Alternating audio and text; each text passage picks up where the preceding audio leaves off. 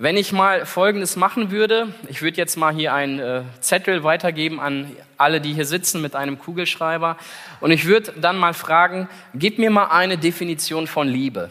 Das ist ziemlich schwierig, oder? Also Liebe definieren ist eigentlich ziemlich schwer und jeder Mensch würde etwas anderes darüber sagen. Da gibt es einige Kinder unter uns, würde man die Kinder fragen, sag mal, was verstehst du eigentlich unter Liebe oder was bedeutet eigentlich Liebe für dich? Da würde vielleicht manch ein Kind sagen, weißt du, wenn ich mit einer 5 in Mathe nach Hause komme und meine Eltern geben mir am nächsten Tag noch Essen, das hat schon ziemlich viel mit Liebe zu tun. Dann gibt es vielleicht einige Teenager unter uns, würde man die fragen, was bedeutet eigentlich Liebe? Die würden irgendwelche Geschichten aus dem Zoo erzählen, irgendwas mit Schmetterlinge im Bauch oder sonst was. Oder die würden von Krankheiten erzählen, weiche Knie, Arthrose, irgendetwas davon würden sie erzählen. Und wenn wir mal die Älteren unter uns fragen würden, und mit Älteren meine ich weit über 60, 70, 80, vielleicht 90, und wenn wir die mal fragen würden, sag mal, was versteht ihr eigentlich unter Liebe?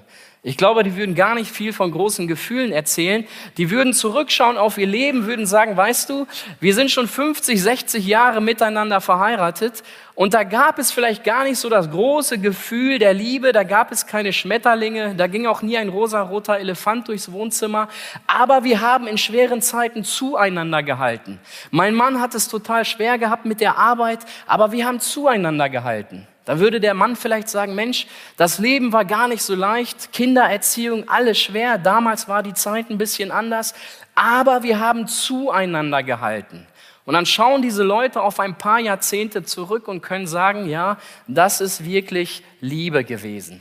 Und ich habe jetzt mal Folgendes gemacht, ähm, ich weiß gar nicht, ob ich es erwähnt habe. Es gibt einen guten Freund äh, von mir, der hilft mir bei Predigten immer und das ist Google. Und ich habe seinen Cousin Wikipedia mal gefragt, was ist eigentlich Liebe? Und äh, ich habe jetzt folgende Antwort bekommen und da heißt dann die Definition von Liebe, ich möchte es mal vorlesen. Liebe ist im Allgemeinen die Bezeichnung für die stärkste Zuneigung und Wertschätzung, die ein Mensch einem anderen entgegenzubringen in der Lage ist. Das Gefühl der Liebe kann unabhängig davon entstehen, ob es erwidert wird oder nicht. Nach engerem und verbreitetem Verständnis ist Liebe ein starkes Gefühl, mit der Haltung inniger und tiefer Verbundenheit zu einer Person. Das waren jetzt nur zwei Sätze, die ich mal so über Liebe gefunden habe. Und ich habe mir gedacht, ich möchte das Ganze mal so ein bisschen vereinfachen. Und dann habe ich mal im Internet nachgeschaut, was verstehen Kinder eigentlich unter Liebe. Und da wurden Kinder befragt, die sind unter zehn Jahre, und die wurden gefragt, was versteht ihr eigentlich unter Liebe? Und die Antworten sind ziemlich interessant, möchte ich auch mal weitergeben. Rebecca, sie ist acht Jahre, sie sagte Folgendes. Als meine Oma Arthritis bekam, konnte sie sich nicht mehr bücken, um ihre Fußnägel zu schneiden. Mein Opa macht das jetzt immer für sie, obwohl auch er Arthritis an seinen Händen bekam. Das ist Liebe.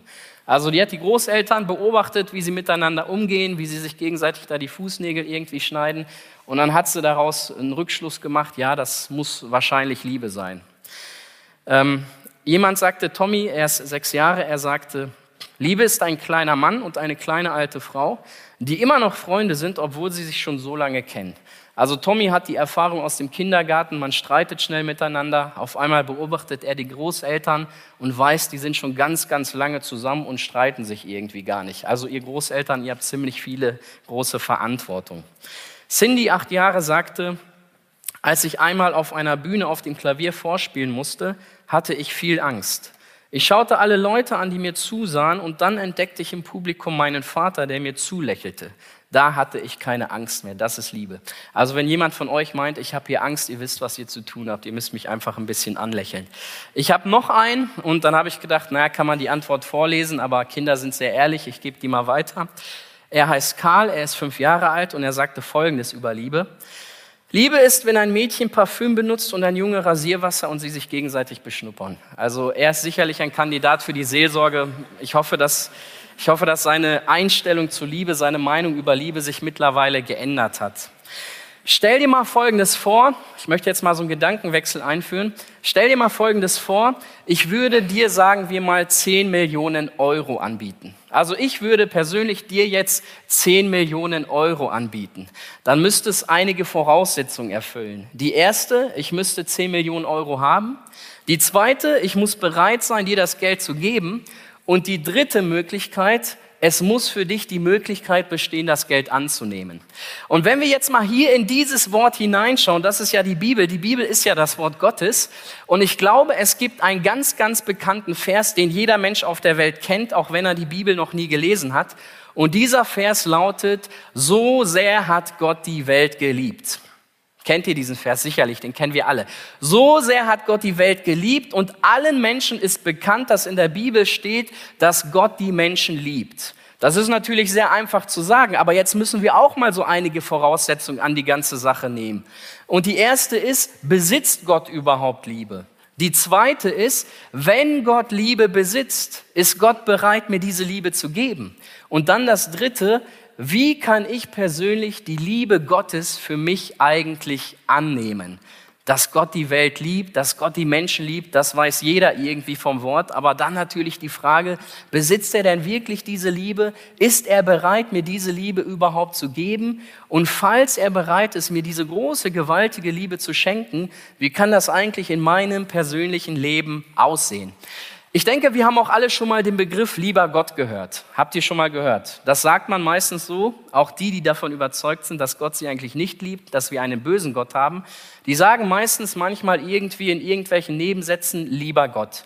Das heißt also, dass die Einstellung bei den Menschen vorhanden ist, dass wir irgendwo einen lieben Gott haben.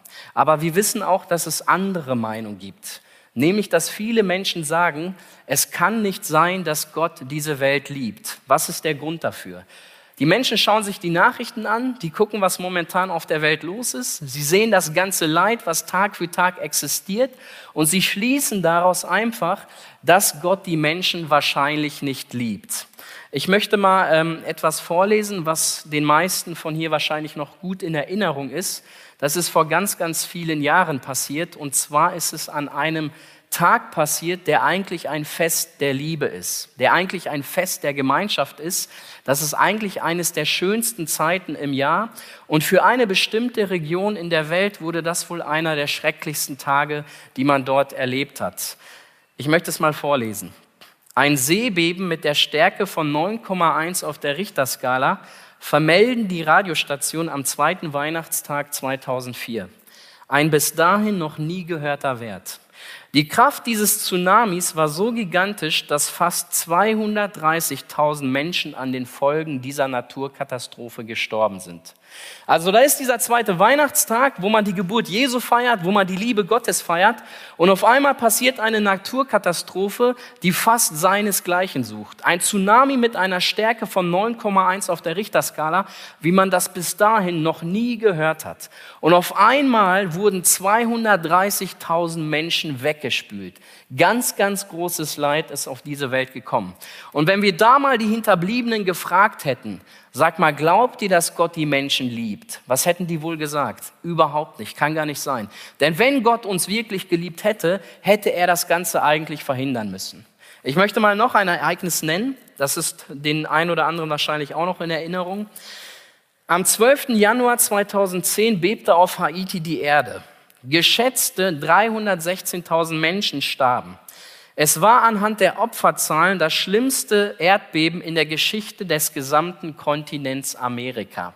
Und auch da genau dasselbe. Würden wir jetzt hingehen mit der Bibel, würden wir zu den Menschen hingehen, die Angehörige verloren haben, die Häuser verloren haben, wo die gesamte Existenz kaputt gegangen ist, und würden wir den Menschen sagen, hier schau mal, das ist das Wort Gottes und da steht, dass Gott die Menschen liebt. Glaubst du das? Was würden die Menschen eigentlich sagen? Das kann nicht sein, dass Gott uns liebt. Weil wenn Gott uns geliebt hätte, hätte Gott ja Folgendes machen müssen. Gott hätte in seiner Allmacht, in seiner großen Liebe 316.000 Engel senden können. Und diese 316.000 Engel hätten jeden einzelnen Menschen aus diesen Trümmern herausgeholt, hätten sie auf Händen über einen roten Teppich zurück zu ihren Angehörigen geflogen. Das würde ich doch eigentlich von einem Gott der Liebe erwarten. Genau wie damals bei dem Tsunami. 230.000 Menschen sterben.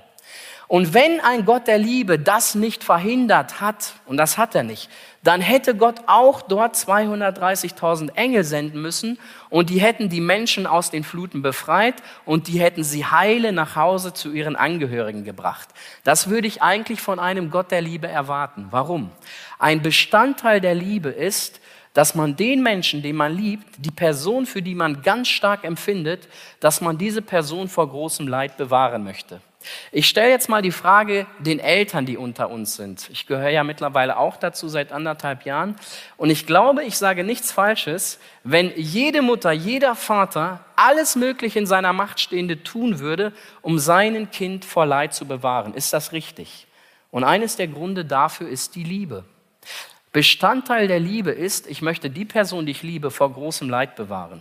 Ein weiterer Bestandteil der Liebe ist, dass ich tiefen Wunsch habe, Gemeinschaft mit dieser Person zu haben. Ich stelle jetzt mal eine ganz gemeine Frage, du musst dich jetzt auch nicht melden. Vor allem die verheiratet sind, müssen sich nicht melden. Wer ist momentan verliebt? Gar keiner. Schatz, hast du das gesehen? Ah, du siehst das nicht. Du, oh, oh super, zwei. Das ist toll, echt super. Ganz, ganz mutige. Wenn man verliebt ist, ich weiß nicht, wie das bei dir damals gewesen ist, als du deine Frau, als du deinen Mann kennengelernt hast. Du hast sie wahrscheinlich mal irgendwo gesehen, vielleicht mal auf einer Jugendstunde, irgendwo auf einer Straße, irgendwo in der Nachbarschaft. Und plötzlich hast du irgendetwas empfunden für diese Person. Ja, du fandst sie ganz toll vom Äußeren und auf einmal sind da gewisse Gefühle entstanden und tatsächlich, du hast dich in diese Person verliebt. Und dann hast du Folgendes gemacht. Ich äh, spreche jetzt mal ganz besonders die Älteren unter uns an. Heutzutage schreibst du eine WhatsApp und so, das ist alles kein Thema. Oder du bist auf einer christlichen Single-Seite angemeldet, da gibt es 30, 40 Profile, kannst du was liken. Aber damals war das ein bisschen anders. Und dann hast du deinen ganzen Mut zusammengefasst, dann bist du zum Telefonbuch gegangen oder Gemeindeliste, was dasselbe ist. Und dann hast du die Telefonnummer von der Person rausgesucht und dann bist du zu deinem Telefon gegangen. Da gab es noch so einen Drehkreisel, ich weiß nicht, ob die anderen das noch kennen. Und dann hast du gedreht, die erste Zahl, die zweite, die dritte. Du wurdest immer nervöser. Innerlich hast du gebetet, dass der Vater nicht drangeht und tatsächlich eine wunderbare, liebliche Stimme hebt ab und es ist deine Herzdame. Es ist diese eine Person, in die du dich verliebt hast. Ich glaube, du warst ziemlich aufgeregt. Das war ein tolles Gefühl. Und das Ganze wurde gesteigert an dem dem Tag, als du dich zum allerersten Mal mit ihr getroffen hast. Kannst du dich noch dran erinnern? Als du dich zum allerersten Mal mit deiner Herzdame, mit deinem Traumprinzen getroffen hast. Für die eine liegt es 30 Jahre zurück, für die anderen 40. Bei mir war es so knapp drei Jahre, das war gar nicht so lange her. Dieses Jahr wären es vier Jahre. Aber ich kann mich noch ganz genau daran erinnern, als ich mich zum allerersten Mal mit Lydia getroffen habe. Ich war ziemlich nervös, ich war ziemlich aufgeregt. Der Vorteil ist, ich musste nicht gucken, ob die Frisur sitzt, die sah immer gut aus. Und dann bin ich auf den Parkplatz gefahren und dann habe ich schon gesehen, das Auto kommt von ihrer Schwester, glaube ich, sie saß da drinnen, das Auto hat geparkt und zack, sie stieg dann aus. Und dann auf einmal kam sie auf mich zu und wir haben uns unterhalten. Und ich hoffe, ich sage nichts Falsches. Ähm, wir waren am ersten Tag, Schatz, tut mir leid, falls ich das jetzt nicht weiß, wir waren drei Stunden unterwegs. Also wir sind drei Stunden spazieren gegangen. Wir haben vorher so gut wie gar nicht geredet, wir kannten uns nicht und wir haben drei Stunden miteinander Zeit verbracht. Und dann haben wir uns das nächste Mal getroffen und beim nächsten Mal haben wir sechs Stunden Zeit miteinander verbracht. Warum tut man das? Weil man Gemeinschaft mit dem Menschen haben möchte, den man liebt, oder? Und diese Zeit geht wahnsinnig schnell rum. Und ich möchte jetzt mal Folgendes mit euch machen. Wenn ja die Bibel sagt, dass Gott die Menschen liebt, dass er uns liebt, dann muss Gott ja auch den tiefen Wunsch haben, Gemeinschaft mit uns zu haben, oder? Wir haben ja gerade geklärt, wenn ich verliebt bin mit einer Person, dann möchte ich auch Gemeinschaft mit dieser Person haben. Und ich gehe jetzt mal gedanklich mit euch einige Jahre, Jahrhunderte, Jahrtausende zurück. Und zwar gehe ich jetzt gemeinsam mit euch zurück in diese Zeit, als Gott die Welt erschaffen hat. Die Bibel sagt ja, dass Gott in sechs Tagen diese Welt erschaffen hat und all das Schöne, das Wunderbare, den Sonnenuntergang, die Sterne, den Schnee, die Flüsse, die Berge, all das Wunderbare, diese herrliche Schöpfung hat Gott in seiner Weisheit erschaffen. Und dann hat Gott Folgendes gemacht, als alles fertig war, hat er den Menschen erschaffen und den Menschen in dieses Paradies gestellt. Und den tiefen Wunsch, den Gott hatte, war, dass er Gemeinschaft mit dem Menschen haben wollte. Und es gibt einen ganz interessanten Vers, der steht ziemlich am Anfang der Bibel. Den kann ich nicht ganz deuten und verstehen, aber da steht, und Gott ging durch den Garten Eden. Also die Menschen haben im Paradies gewohnt, sie haben dort gelebt und die Bibel sagt, und Gott ging dort durch dieses Paradies. Also Gott lebte mitten unter den Menschen und er hatte eine wunderbare Gemeinschaft. Und jetzt passiert Folgendes an einem Tag, das kann man nicht so ganz verstehen. Da gibt es einen Vers, und dieser Vers lautet, Der Mensch versteckte sich vor Gott. Adam versteckte sich vor Gott. Also Gott ist durch den Garten gegangen und auf einmal stellt er die Frage, Adam, wo bist du? Und jetzt haben wir doch gerade geklärt, wenn ich jemanden liebe, dann möchte ich doch Gemeinschaft mit ihm haben, dann möchte ich mich nicht verstecken. Und auf einmal müssen wir in dem Wort Gottes lesen, Adam hat sich vor Gott versteckt. Was sagt uns das? Das sagt uns ganz klar, Adam kann Gott doch gar nicht so richtig geliebt haben. Weil wenn er doch wirklich Gott geliebt hätte, dann hätte er sich doch gar nicht verstecken brauchen. Aber genau das ist das, was die Bibel uns sagt. Er suchte nicht die Gemeinschaft mit Gott. Das Gegenteil war der Fall. Er hat sich vor Gott versteckt. Und jetzt der Grund dafür. Er aß vom Baum der Erkenntnis. Gott hat das Paradies geschaffen, der hat die Menschen dort hineingestellt, er wollte Gemeinschaft mit ihnen haben. Und eine Gemeinschaft besteht nur, wenn es gewisse Regeln gibt. Wir haben ja jetzt einen Sohn, der ist knapp anderthalb Jahre, der muss auch gewisse Regeln lernen. Dass er da nicht hingeht, dass er dies nicht anfasst, dass er das nicht macht, weil nur so funktioniert eine wunderbare Gemeinschaft. Es gibt Schulordnung, es gibt Hausregeln, es gibt Regeln in bestimmten Firmen, das ist alles schriftlich festgelegt, weil nur so ein gutes Miteinander funktioniert. Und Gott hat zu den Menschen gesagt, du kannst dich im Garten Eden frei bewegen, du darfst alles machen, was du willst.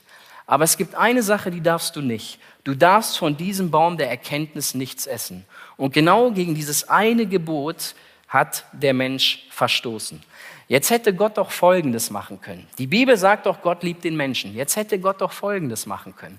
Der wäre zu Adam und Eva hingegangen und er hätte einfach sagen können, ich habe gesehen, ihr habt dieses eine Gebot übertreten, das ist nicht schlimm, ich liebe euch, wir vergessen das Ganze. Das würde ich doch eigentlich von einem Gott der Liebe erwarten. Und dieser Gott der Liebe hat selber in seinem Wort gesagt, dass die Liebe viele, viele Dinge übersieht, dass die Liebe Fehler überdeckt, dass man gar nicht den anderen verklagen soll. Das hat Gott hier schriftlich in seinem Wort gegeben. Und jetzt auf einmal lesen wir etwas ganz, ganz Schlimmes. Und hier handelt Gott absolut brutal und unbarmherzig, nachdem der Mensch dieses eine Gebot übertreten hat. Und da heißt es, in 1. Mose 3, 24. Und er trieb den Menschen hinaus und ließ lagern vor dem Garten Eden die Cherubim mit dem flammenden, blitzenden Schwert zu bewachen den Weg zum Baum des Lebens. Was sehen wir jetzt hier? Der Mensch hat sich vor Gott versteckt und was tut Gott? Er treibt ihn aus dem Garten Eden hinaus. Und Gott treibt den Menschen nicht einfach so hinaus. Gott sagt nicht, ich gebe dir drei Tage Zeit, du kannst deine Klamotten packen und du musst innerhalb von drei Tagen verschwinden. Das ist die Frist, die ich dir gebe. Die Bibel sagt, er trieb ihn hinaus aus dem Garten Eden. Und was hat Gott noch getan? Er hat flammenden Cherubimen vor den Weg zum Paradies gestellt. Und das, was die Bibel uns hier ganz klar und deutlich sagt, Gott hat den Zugang zu sich selber für den Menschen versperrt. Und das ist ein absolut unbarmherziges, gnadenloses Handeln. Stell dir mal Folgendes vor. Dein Sohn macht irgendetwas Komisches, was dir nicht gefällt. Und dann sagst du zu deinem Sohn, okay, du kannst jetzt sofort deine Klamotten packen. Du musst sofort verschwinden. Und weißt du was? Ich werde das Schloss auswechseln und ich werde meine SIM-Karte ändern. Du hast keinen Zugang mehr zu mir. Welcher Vater würde das machen? Welche Mutter würde das machen? Das würde niemand tun, oder? Aber genauso sehen wir das hier im Garten Eden. Genauso gnadenlos und brutal hat Gott gehandelt. Wisst ihr, was hier passiert ist? Die Beziehung zwischen Gott und dem Menschen wurde in sich selber völlig zerstört. Die Beziehung, die sie hatten miteinander, wo Gott den Menschen geschaffen hat, um Gemeinschaft mit ihm zu haben, wo Gott gesagt hat, du kannst von allem essen, was du willst, wo wir über das Wort Gottes lesen, er ging durch das Paradies. Und auf einmal heißt es, er trieb den Menschen hinaus aus dem Garten Eden und stellte einen Engel davor, dass der Mensch den Weg nicht mehr zurückgehen kann. Und eine Sache ist ganz klar und deutlich. Wenn Gott eine Tür zuschließt, ist kein Mensch in der Lage, diese eine Tür zu öffnen. Und das versuchen wir Menschen. Wir versuchen gute Werke zu tun, wir versuchen zu spenden, wir versuchen ein toller Mensch zu werden, einen tollen Charakter zu haben. Und Gott sagt, das Paradies ist für dich verschlossen. Wenn Gott eine Tür zuschließt, ist Gott der Einzige in der Lage, der diese Tür wieder öffnen kann. Und die Beziehung zwischen Gott und den Menschen, die ist kaputt geworden, die wurde zerstört. Aber das Schöne bei Gott ist, der hat sich nicht völlig ganz von dem Menschen losgesagt. Aber die Beziehung zwischen Gott und dem Menschen ist sehr kalt geworden. Und jetzt wird es interessant. Obwohl Gott dem Menschen dieses eine Gebot im Garten Eden gegeben hat und obwohl der Mensch dieses eine Gebot übertreten hat, wisst ihr, was Gott tut? Er gibt ihm weitere zehn Gebote, damit ein wenig die Beziehung erhalten bleibt. Und interessant ist, auf welche Art und Weise Gott das tut. Und ich möchte diese Szene mal vorlesen. Und zwar spielte diese Szene, nachdem Gott das Volk aus Ägypten befreit hat. Der hat einen Mose erwählt, einen Erlöser, und er sollte jetzt dieses Volk befreien. Und jetzt hat Gott Folgendes gemacht. Gott gibt diesem Volk zehn Gebote. Und jetzt möchte ich mal vorlesen, auf welche Art und Weise Gott das getan hat. Da kannst du mal bitte zuhören. Und falls du eine Bibel zu Hause hast, lies das heute Abend mal nach. 2. Mose ab Vers 19, Verse 12 und 13 und Vers 18. Jetzt hör mal genau zu. Und Gott sprach zu Mose, und zieh eine Grenze um das Volk und sprich zu ihnen, hütet euch auf den Berg zu steigen oder seinen Fuß anzurühren. Denn wer den Berg anrührt, der soll des Todes sterben. Keine Hand darf ihn berühren, denn sonst muss er gesteinigt oder erschossen werden. Ob Tier oder Mensch, er darf nicht am Leben bleiben. Vers 18. Und der ganze Berg Sinai rauchte, weil der Herr auf den Berg herabfuhr im Feuer. Und der Rauch stieg auf wie der Rauch von einem Schmelzofen und der ganze Berg bebte sehr. Jetzt musst du dir diese Szene mal vorstellen.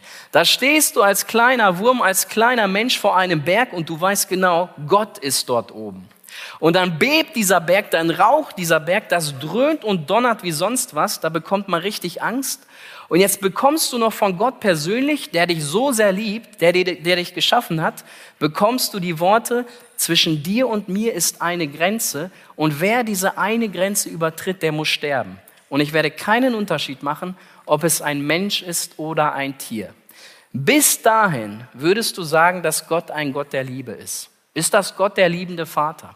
Ist das der, zu dem man hingehen kann, zu dem man das Herz ausschütten kann? Ist das der, über den man sagen kann, Gott liebt die Menschen? Und auf einmal liest du diese eine Stelle und ich glaube, dass die Menschen ganz, ganz große Angst hatten. Ich kenne einen äh, Bruder, mit dem habe ich öfters mal Urlaub gemacht und wir haben äh, einmal in Mecklenburg an den Seenplatten Urlaub gemacht. Und er kam dann auf die Idee, dass wir mal nachts schwimmen gehen sollten haben wir gesagt, okay, machen wir. Und dann sind wir in sein Auto gestiegen und dann sind wir nachts, abends um 10 im Sommer, sind wir zum See gefahren. Und dort auf dem Parkplatz war keine einzige Laterne. Es war alles dunkel. Du hast ja sicherlich einen Keller zu Hause. Bist du schon mal in deinen Keller gegangen, ohne das Licht anzumachen nachts, wenn es dunkel ist? Ist komisch, oder? Das ist genau derselbe Keller am helllichten Tag. Aber sobald es dunkel ist, ist es komisch, oder? Und jetzt sind wir dorthin gefahren auf diesen dunklen Parkplatz, sind ausgestiegen und ich, muss sagen, das war schon so, so ein ganz, ganz komisches Gefühl für mich. Und dann saßen wir dort, hatten die Badehose an, sind in den See gegangen und dann waren wir im See und oben am Himmel sahen wir so einige Blitze. Und dann merkten wir, okay, das fängt jetzt bald an zu donnern. Und äh, wir sind eigentlich coole Typen gewesen, aber wenn bei dir der Blitz reinhaut, dann bist du ein Kohlentyp. Und das wollten wir nicht. Also was haben wir gemacht? Wir sind wieder ins Auto gestiegen, sind nach Hause gefahren. Und unterwegs haben wir richtig gesehen, die Blätter fielen von den Bäumen, es hat gestürmt. Das war schon ein ganz, ganz komisches Gefühl. Und jetzt stell dir mal vor, du stehst vor diesem Berg, der donnert, es blitzt, das ist unheimlich und du hörst die Worte Gottes. Es gibt zwischen dir und mir eine Grenze. Ich habe damals im Garten Eden eine Grenze gesetzt. Du hast sie übertreten und ich setze dir nochmals eine Grenze. Und wenn einer von euch diese eine Grenze übertritt, dann muss er sterben. Ich werde keinen Unterschied machen, ob es ein Mensch oder ein Tier ist. Und das ist das Bild, was die Bibel uns über Gott gibt. Wenn jemand wissen möchte, wie Gott ist, weißt du, was er tun muss? Der muss das hier lesen, der muss die Bibel lesen. Der muss nicht einfach eine Predigt hören, der muss nicht irgendwo auf YouTube ein Video anschauen. Wenn jemand wissen will, was für einen Charakter hat Gott eigentlich, dann muss er das Wort Gottes lesen. Und die Bibel sagt uns, genau das Bild gibt Gott von sich selbst. Da ist dieser eine unnahbare Gott, der eine Grenze gezogen hat und gesagt hat, du kannst diese eine Grenze nicht übertreten, ohne dass du am Leben bleibst. Da ist dieser eine Gott, der sagt, ich habe dich aus dem Paradies vertrieben, ich habe einen Engel davor gestellt und du bist nicht in der Lage, zurückzukommen. Du kannst nichts tun, um den Weg zum Paradies zu öffnen. Das ist das eine Bild, was die Bibel von uns gibt. Aber wisst ihr, was das Schöne ist? Die Bibel offenbart uns Gottes ganzen Charakter.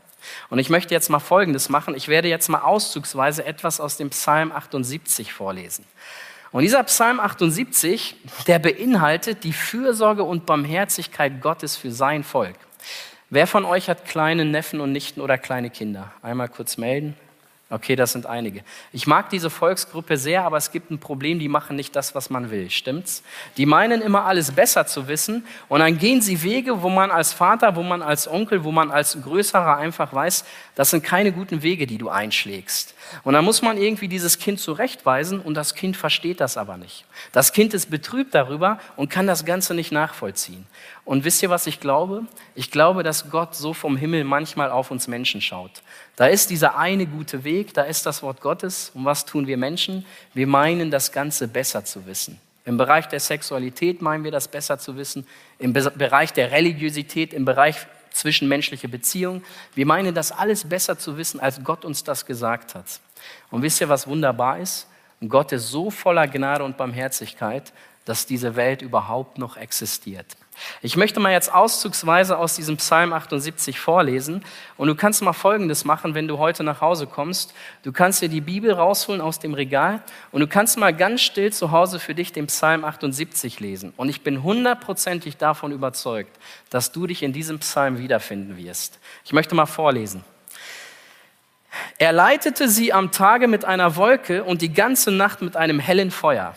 Er spaltete die Felsen in der Wüste und tränkte sie mit Wasser in Fülle.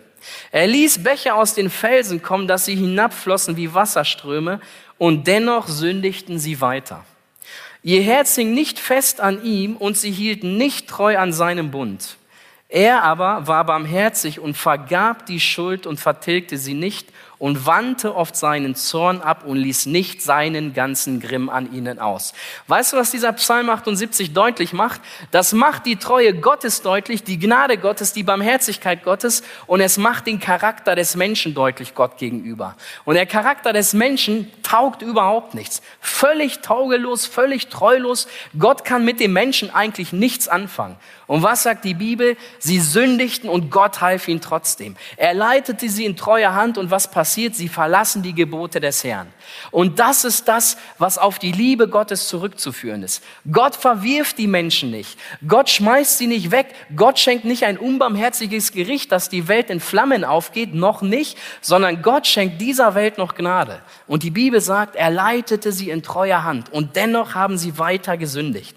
Und diese Treue, diese Barmherzigkeit und diese Fürsorge ist mit einem Wort zusammenzufassen. Und dieses eine Wort lautet Liebe. All das, was wir in diesem Psalm sehen, all diese Gnade, all diese Barmherzigkeit, all diese Geduld ist einzig allein auf die Liebe Gottes zurückzuführen. Und Gott hat den Menschen die ganze Zeit geliebt. Und das tut er immer noch. Gott hat den Menschen geliebt, als er gesagt hat, du musst den Garten Eden verlassen. Ich setze einen Engel vor die Tür. Da hat Gott den Menschen geliebt. Gott hat den Menschen die ganze Zeit geliebt, als er oben vom Berg sagt, ich ziehe eine Grenze und wenn ein einziger von euch diese eine Grenze übertritt, dann muss er sterben. Gott hat den Menschen die ganze Zeit geliebt, aber es gab ein ganz großes Problem zwischen Gott und den Menschen. Und das ist die Sünde. Auf der einen Seite ein heiliger, gerechter Gott und auf der anderen Seite ein Mensch, der in Sünde gefallen ist, der vor der Heiligkeit Gottes überhaupt noch nicht mal im Ansatz bestehen kann. Und jetzt kommt dieser große, wunderbare Gott und beweist den größten Liebesbeweis, den es gibt. Er schenkt den Menschen die größte Liebe, die Gott überhaupt geben kann. Und da heißt es in 1. Johannes 4, Vers 10, darin besteht die Liebe. Nicht, dass wir Gott geliebt haben, sondern dass er uns geliebt hat und gesandt seinen Sohn zur Versöhnung für unsere Sünden. Das ist absolut gewaltig. Gott schickt seinen einzigen Sohn auf diese Erde, der nimmt die gesamte Sünde der Menschheit und geht stellvertretend für uns ins Gericht. Und das ist der größte Liebesbeweis, der Gott dieser Welt geschenkt hat. Es gibt keine größere Liebe als die Liebe von Jesus am Kreuz. Und wisst ihr, was das Kreuz auch noch heißt? Es bedeutet gleichzeitig Sünde. Unsere Schuld vor Gott ist so schlimm, dass er persönlich in der Gestalt seines Sohnes am Kreuze sterben musste. Wenn du einem Menschen zeigen willst, was Liebe bedeutet, weißt du, was du tun musst? Du musst auf das Kreuz zeigen. Das bedeutet Liebe. Wenn du einem Menschen erklären möchtest, was bedeutet Gnade, dann musst du auf das Kreuz zeigen, weil das Gnade bedeutet. Wenn du einem Menschen zeigen möchtest, was bedeutet der Zorn Gottes, da musst du auf das Kreuz zeigen, weil dort am Kreuz hat Gott seinen gesamten Zorn auf die gesamte Menschheit herabgelassen.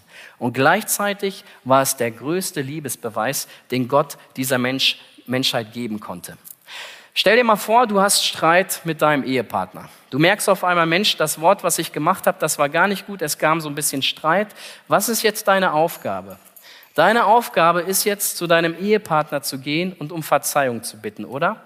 Du bist schuldig geworden und es steht in deiner Verantwortung, den ersten Schritt der Versöhnung zu machen. Wer ist jetzt hier an wem schuldig geworden? Gott am Menschen oder der Mensch an Gott? Die Bibel sagt ganz klar, der Mensch ist schuldig geworden. Und wer macht den ersten Schritt der Versöhnung? Es ist Gott. Und bei einem Menschen sich zu entschuldigen, weil man was falsch gemacht hat, hat immer mit Demut zu tun. Das ist immer sehr schwer. Wenn ich manchmal Streit habe mit meiner Frau, das passiert sehr, sehr selten, aber manchmal passiert es, und dann weiß ich genau, ich muss jetzt hingehen, um Verzeihung bitten. Und dieser Weg ist sehr schwer. Ich ziehe das manchmal Stunden raus, weil das schwer ist. Und ich stelle dir jetzt die Frage, war es für Gott schwer, das Wort der Versöhnung aufzurichten? Hatte es mit Demut zu tun? Ich glaube schon, oder? Wenn du am Kreuz hängst, völlig nackt, ausgepeitscht, angespuckt mit der Dornenkrone. Die Leute stehen davor, die spucken dich an, die reißen ihr Maul über dich auf. Ich glaube, das hat mit ganz, ganz viel Demut zu tun. Und genau das war gleichzeitig der größte Liebesbeweis, den Gott der Menschheit geschenkt hat. Aufgrund seiner Gerechtigkeit muss und wird er diese Welt richten. Aufgrund seiner Liebe legte er das Gericht auf Jesus. Aufgrund seiner Heiligkeit ist Gott unnahbar für uns geworden. Aufgrund seiner Liebe dürfen wir Gott unseren lieben Vater nennen. Aufgrund seines heiligen Zornes trieb er den Menschen aus dem Garten Eden. Und aufgrund seiner Liebe bahnt er durch Jesus Christus den Weg zurück zum Paradies. Hast du schon mal einen Liebesbrief geschrieben? Wahrscheinlich schon, oder? Was erwartest du dann? Eine Antwort, oder? Hast du schon mal einen Liebesbrief bekommen? Was musst du dann tun? Du musst eine Antwort geben. Und vor 2000 Jahren hat Gott mit dem Blut seines Sohnes den größten, gewaltigsten und schönsten Liebesbrief geschrieben für die gesamte Welt. Und das, was Gott möchte, ist eine Antwort darauf. Ich habe sie ihm vor 21 Jahren gegeben. Und diese Antwort lautet, ich tue Buße und bekehre mich. Ich werde ab heute nicht mehr für mich leben. Ich werde ab heute für den leben, der sein Leben am Kreuz für mich gegeben hat. Und das ist eine Bekehrung. So beschreibt die Bibel das. Und wenn du Gott heute eine Antwort geben möchtest auf das, was er vor 2000 Jahren für dich am Kreuz getan hat, weißt du, was du tun musst? Du musst ganz bewusst Jesus Christus in dein Leben aufnehmen. Du musst ganz bewusst sagen, Herr Jesus, ab heute folge ich dir. Ich werde mein Leben voll und ganz unter deine Herrschaft stellen. Und das ist der größte Liebesbeweis, den Gott dieser Menschheit geschenkt hat. So sehr hat Gott die Welt geliebt, dass er seinen eingeborenen Sohn gab, damit alle, die an ihn glauben, nicht verloren gehen, sondern das ewige Leben haben. Du hast nichts davon, wenn du sagst, ja, das klingt toll, ich glaube das, ich, ich kann das auch irgendwie nachvollziehen, aber wenn du keine klare Antwort gibst, dann hat dir diese Liebe nichts gebracht. Und Gott sagt, ich habe den Liebesbeweis erbracht, ich habe meinen Sohn gesandt, ich habe diesen Brief geschrieben und jetzt warte ich einzig allein nur noch auf dich. Und diese Antwort kannst du Gott heute geben. Und das machen wir ganz einfach, das machen wir gar nicht so kompliziert. Ich werde gleich ein Gebet sprechen. Ich bitte euch jetzt schon mal dazu aufzustehen, das dürft ihr jetzt tun. Wir werden nach dem Gebet ein Lied hören und während das Lied spielt, bitte ich dich um etwas ganz, ganz Wichtiges. Wenn du das heute verstanden hast mit der Sache am Kreuz, wenn du genau weißt, stimmt, ich stehe schuldig vor Gott, eigentlich hat er mich damals auch aus dem Garten Eden rausgetrieben.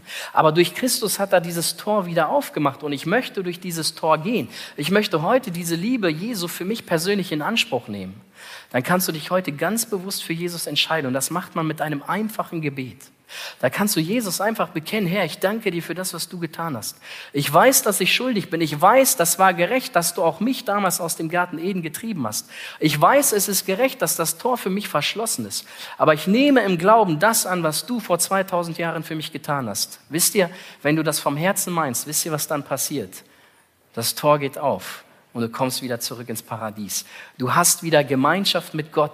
Er wandelt mitten dort und du bist genau dort. Und du brauchst Gott nicht mehr sehen als einen, der da oben auf einem Berg ist und der sagt, da ist eine Grenze zwischen mir und dir. Wenn du diese eine Grenze übertrittst, dann musst du sterben. Nein, sondern auf einmal kommt Gott und sagt, du bist mein liebes Kind und ich bin dein lieber Vater. Und du hast alle Zeit an jedem Ort Zugang. Wir haben wieder Frieden miteinander.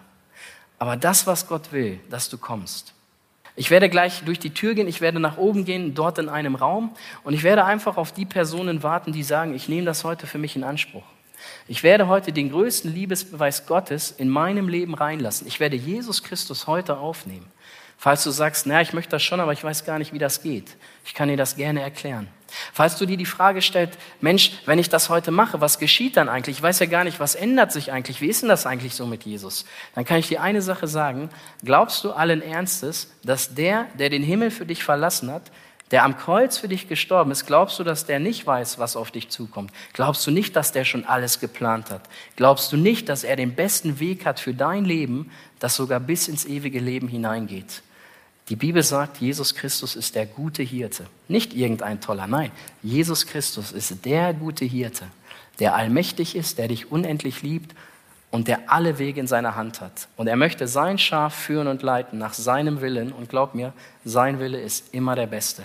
Und für diesen Jesus Christus darfst du dich heute entscheiden. Vor 2000 Jahren hat er sich für dich entschieden. Jetzt kommt es nur noch auf dich drauf an.